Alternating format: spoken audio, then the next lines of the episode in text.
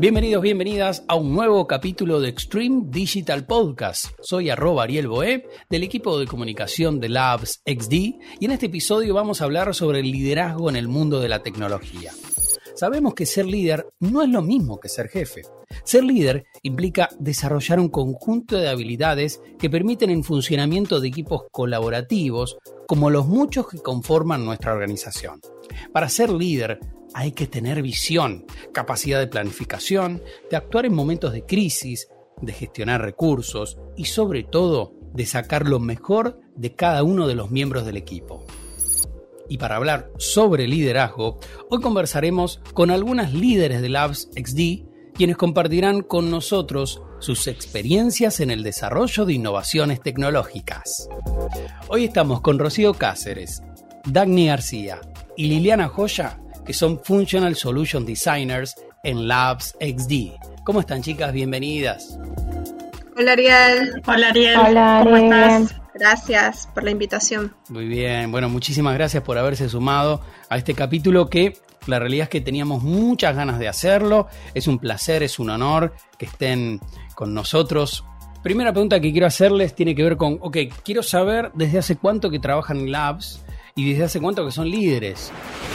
Bueno, yo estoy trabajando en Labs desde hace cinco años eh, y aproximadamente seis como líder de equipo, empezando como líder técnico y bueno, ya luego como líder en la parte de gestión. Lili, ¿hace cuánto que estás en Labs? Hace tres años y medio, más o menos. Em, y soy líder, diría que hace tres años comenzando como líder técnico también, luego como líder de equipo. ¿Y vos, Rocío, hace cuánto que trabajas en Labs y hace cuánto que sos líder? Eh, bien, yo en Labs entré hace seis meses, soy la más eh, nuevita de las tres eh, y líder soy hace 12 años, ¿no? líder técnico y funcional a la vez. Bien, bueno, tienen experiencia todas las que están aquí, entonces la realidad es que este capítulo va a estar muy bueno y quiero saber para ustedes, con sus palabras, ¿qué es ser un líder y cuáles son las características que tiene que tener un líder? Para mí la primordial es tener comunicación, ¿no? Eh, comunicación con el equipo, ¿no? Comunicación eh, con, todas las partes del equipo, ¿no? Para mí un líder es una referencia al equipo, ¿no? Em, una persona que pueda orientarlos a cumplir los objetivos o las metas que nos planteemos y mm, también ser o tener una parte de motivador, ¿sí? Y creo que también es importante saber manejar las emociones. Eso em, personalmente creo que es una característica importante de un líder. Sí, bueno, complementando un poco a, las chicas, eh, me parece que adicional a, las habilidades blandas, también un buen líder debe tener conocimiento eh, sobre el producto en el cual está liderando el equipo. Eh, bueno, un poco ya dijeron las chicas, buenas habilidades de comunicación, empatía con su equipo, saber escuchar. Bueno, cuenten un poco, quiero que me cuenten cómo son los equipos que lideran. Diferentes todos. Uy, diversos. Eh, sí, bueno, comenzando, por ejemplo, que vienen de culturas diferentes, con experiencias diferentes, skills diferentes, diversos, creo que es la palabra. Sí, apoyando eso que dice Lili, eh, el, tema de la eh, cultural, ¿no? Como trabajamos con diferentes países, eh, las diferencias culturales eh, hay que tenerlos muy en cuenta, ¿no? Al, momento de ser líder, ¿no? ¿Cuál es el desafío más grande de dirigir equipos de manera virtual de diferentes países? Para mí ha sido un, desafío el no saber qué está pasando, ¿sí? Con cada uno, o, o no tener el control o no saber cómo manejar esa ansiedad de, que, de saber si todo va bien eh, en el equipo o saber si, si, necesitan ayuda o apoyo con algo. Eh, por ahí están dependiendo de que uno tenga disponibilidad para hacer alguna llamada, por ejemplo. Eh, eso, esa incertidumbre o manejar esa incertidumbre ha sido un, desafío, ¿no? Eh, incluso también para saber cómo se sienten. O muchas veces, si estamos en un espacio físico, lo podemos sentir a través de su expresión, la expresión corporal de cada uno de nosotros, o, el tono de, de la voz, ¿sí? Es muy diferente ahora con todo el tema virtual, eh, escribirlo por un chat, por ejemplo. Eso creo que es uno de, hablando personalmente, ha sido de los más grandes desafíos que se me ha presentado. Eh, el, tema de, la pandemia, ¿no? Eh, el manejo de las emociones, también muchos están en, la casa con la familia, con niños, entonces, bueno, de encontrar el espacio ahí para, para interactuar y, que bueno, si, si hay un nene que llora o alguien que hace ruido, eh, está todo bien, eh, seguimos la charla o le damos el espacio para que haga lo que tenga que hacer, ¿no? Sí, el manejo de emociones eh, mm. hay que controlarlo mucho, ¿no? En, mm. sí, hay que ser un gran motivador, ¿no? Hay que estar ahí como siempre motivando, apoyando, ayudando, estando, ¿no? Escuchando también. Y entendiendo, ¿no? Eh, entendiendo eh, el, tema de, bueno, de la pandemia, eh, si tienen algún familiar, de, preguntar también por, por la familia, que, es algo importante en estos momentos. no todos están con su familia y bueno, darles ese apoyo, ¿no? También. dentro de los desafíos que yo también percibo de trabajar con equipos remotos y de manera virtual algo un poco más técnico, que son también los diferentes usos horarios que manejamos con cada uno de los integrantes del equipo. Yo particularmente tengo personas que están en Colombia, Venezuela, México, el cliente está en Bolivia, entonces a veces un poco lo complicado es coincidir en los diferentes usos horarios, de tratar de respetar también los breaks de cada una de, las partes, horas de almuerzo, salidas y eh, a veces en situaciones muy particulares en donde estás en una discusión de algún problema un tanto complicado, se hace más cuesta arriba el hecho de no estar en un mismo espacio físico y poder tener quizás una pizarra, algo en donde todos estemos explicando una situación, sino que tengas que valerte solo por las herramientas virtuales que a veces, no todo el tiempo, le hacen un poco más complicado. Ser líder también implica incentivar la colaboración. Si no hay colaboración, no hay agilidad y las cosas empiezan a funcionar diferente, ¿no? ¿Qué herramientas utilizan ustedes? ¿Cómo hacen ustedes para incentivar que exista la colaboración entre ellos? Utilizando las fortalezas que tienen las personas, ¿no? Eh, es muy importante, ¿no? Porque pienso que, utilizando las fortalezas, por ejemplo, que, que tiene Lili, eh, puede eh, ayudar a otra persona eh, en las debilidades que tiene, ¿no? Y, así entre todos en el equipo ir como ayudándonos a, mejorar en el día a día, ¿no? Claro, me gusta esto, como ver lo mejor de, todos, encontrar qué me puedo aportar el otro a mí, qué puedo aportar yo al otro. Y hay, que tener como una... por eso el líder de alguna manera tiene que tener como una visión así como muy general, de alguna forma, y una visión muy clara eh, en, qué jugador aporta cada cosa. Y no, y así también se, se incentiva el apoyo, ¿no? El, apoyo entre, entre unos y otros. Em, y me parece que también generar confianza. Eh, generar confianza entre el equipo y generar confianza entre el líder y el equipo, ¿no? Eh, que la confianza sea mutua. Eso creo que hace que mm, ese incentivo a colaborar, a colaborar se incremente. Totalmente, sí, sí, absolutamente. Y, y Dagny, ¿vos tenés, hay alguna herramienta para potenciar la, colaboración?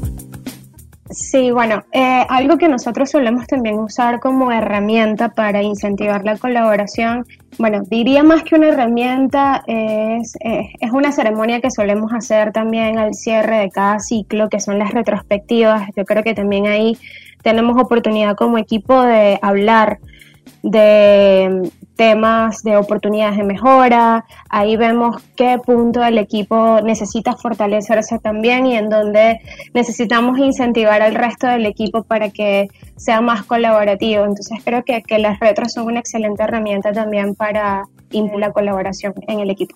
Justamente, bueno, la verdad que están saliendo temas muy interesantes. Salió el tema de la colaboración y ahora me meto con la motivación, que fue una, una palabra que, con la que empezamos a hablar. Digo, ¿cómo se mantiene motivado a un equipo? Bueno, yo creo que para motivar al equipo, lo primero es tratando de ser empático con las situaciones que manifiesta el equipo, escuchando mucho y en ocasiones manteniendo como líder aislado al equipo de ciertas situaciones o ciertos problemas que no necesariamente forman parte de eh, su trabajo, como por ejemplo un desarrollador no tiene que estar aislado de situaciones de gestión o gerenciales que, los líderes como tal deban resolver porque ellos necesitan mantenerse quizás enfocados en dar solución a determinados problemas que son más técnicos. Entonces creo que mucho eso, tratando de cuidar al equipo y, escuchando y siendo empáticos con ellos. Totalmente de acuerdo con lo que dice Dagny. También eh, ver que, no se trabaje más allá de, las horas laborables, porque eso también eh, lleva a que el equipo esté cansado, eh, pesado, ¿no? También hay que tenerlo muy en cuenta, ¿no? Y también hacerles saber que son valorados, ¿no? Que su trabajo es valorado. Em, y escucharlos, viene muy de la mano de lo que están comentando las chicas. Eh, saber escucharlos, eh, considerar su o tomar en cuenta sus opiniones o sus propuestas, porque también pueden proponer cosas, em, y darles soluciones para, para mejorar. Totalmente. No, no es el caso de Labs, está claro porque la realidad es que cuando buscábamos líderes había solamente líderes mujeres, ¿no? Eh, no es el caso de Labs. Pero, pero en el mundo de la tecnología, digo, ustedes vienen de hace varios años trabajando en el mundo IT, persiste todavía un desbalance claro, ¿no? Entre hombres y mujeres. ¿Cuál es el mayor desafío que han tenido y si han tenido algún desafío diferente por ser mujeres? Eh, sí, Ariel, en alguna oportunidad, en un cliente hace ya varios años, eh, quizás era la única mujer del equipo, en ese entonces era el líder técnico, era la única chica en el equipo técnico y por ahí a veces opinaba o daba puntos de vista a ciertas situaciones. También era un equipo de personas mucho más grande que yo, eh, yo era más chica y quizás a lo mejor por, por joven o por, por niña, eh, a veces mis opiniones no, no eran tanto más en cuenta, por suerte nada grave, nada que se pudiera solucionar y afortunadamente es algo que no ha vuelto a repetirse. Yo aprendí de fútbol, eh, aprendí de autos, eh, o sea, en los grupos de, de, hombres también me pasó lo mismo que, que Dagny, entonces una manera de integrarme que, encontré fue eh, haciéndome partícipe de estas charlas que, bueno, los fines de semana a veces miraba fútbol, eh, miraba carreras de autos como para poder opinar eh, y, que me sintieran como parte del equipo y, no sentirme tan excluida por, ser mujer y demostrarles que las mujeres también podemos hablar de fútbol, podemos hablar de autos y, de esas cosas, ¿no? Eh, Lili, ¿te, ¿tuviste algún, algo, algo más para aportar? No, yo no he sentido, no me he sentido excluida en algún momento. La verdad es que desde desde los estudios, digamos desde el bachillerato, he sido básicamente la niña del grupo, entre el grupo de hombres, eh, pero siempre mm, sentí igualdad. Eh, la verdad no he tenido hasta ahora algún tipo de, de situación donde me sienta eh, o sienta incomodidad porque por ser mujer no consideren, por ejemplo, mis opiniones u otro tipo de situación por suerte hasta ahora no, no lo he vivido. ¿Cuál es el mayor desafío de ser líderes? Para mí es no olvidarse de las personas que están a cargo nuestro es que son personas y que esas personas manejan emociones. Intentar, bueno, de que si tiene un mal día, entenderlo, no lo, que no tomarlo como personal, ¿no? Eh, y al otro día hablar un poco más tranquilos y, sentarnos y, preguntarle qué le pasó, eh, si hay algo que estamos haciendo mal, si hay algo que, les molesta a las personas. Y para cerrar, la última pregunta, ¿algún tip que quedó afuera, algún tip que todavía no compartimos con nuestra audiencia sobre qué es un buen líder o cómo puede ser uno un buen líder? Yo creo que escuchar, eh, escuchar, empezar a hablar menos y a escuchar más al equipo. Creo que ahí tendríamos la oportunidad de, no sé, de darnos cuenta y de aprender también del equipo e incluso que el equipo nos ayude a tomar la mejor decisión, tanto para el proyecto como para el equipo, porque a veces suelen haber líderes en donde creen que por ser líder la decisión que se toma es la de ellos y muchas veces las decisiones son un tema de equipo, ¿no? El líder lo que hace es orientar, ayudar, coordinar, sobre todo creo que desde mi punto de vista escuchar. Sí, yo resaltaría el saber, saber escuchar, porque no todos sabemos escuchar, y tener empatía, ser empático. Y tener confianza ¿no? en las personas, de tener confianza tanto eh, en las personas que, uno tiene a cargo como que, nos tengan confianza a, a nosotros como líderes, ¿no? Absolutamente. Bueno, ahí están algunos tips sobre el liderazgo en este gran capítulo que hemos grabado. Muchísimas gracias Lili, muchísimas gracias Dagny y muchas gracias Rocío por sumarse. Gracias a ti Ariel. Muchas gracias Ari. Gracias. Muy bien, llegando al final de este episodio de Extreme Digital Podcast. Muchas gracias por quedarte hasta el final. Seguinos en nuestras redes como LabsXD o en www.labsxd.com Recordá que podés seguirnos en donde sea que estés escuchando este podcast, Spotify, Google Podcast, Apple Podcast o en donde sea. Y por favor recuerden dejarnos una reseña de 5 estrellas en Apple Podcast si este episodio te gustó. Eso nos ayuda a llegar a muchas más personas. Nos vemos en el siguiente episodio y gracias por escucharnos.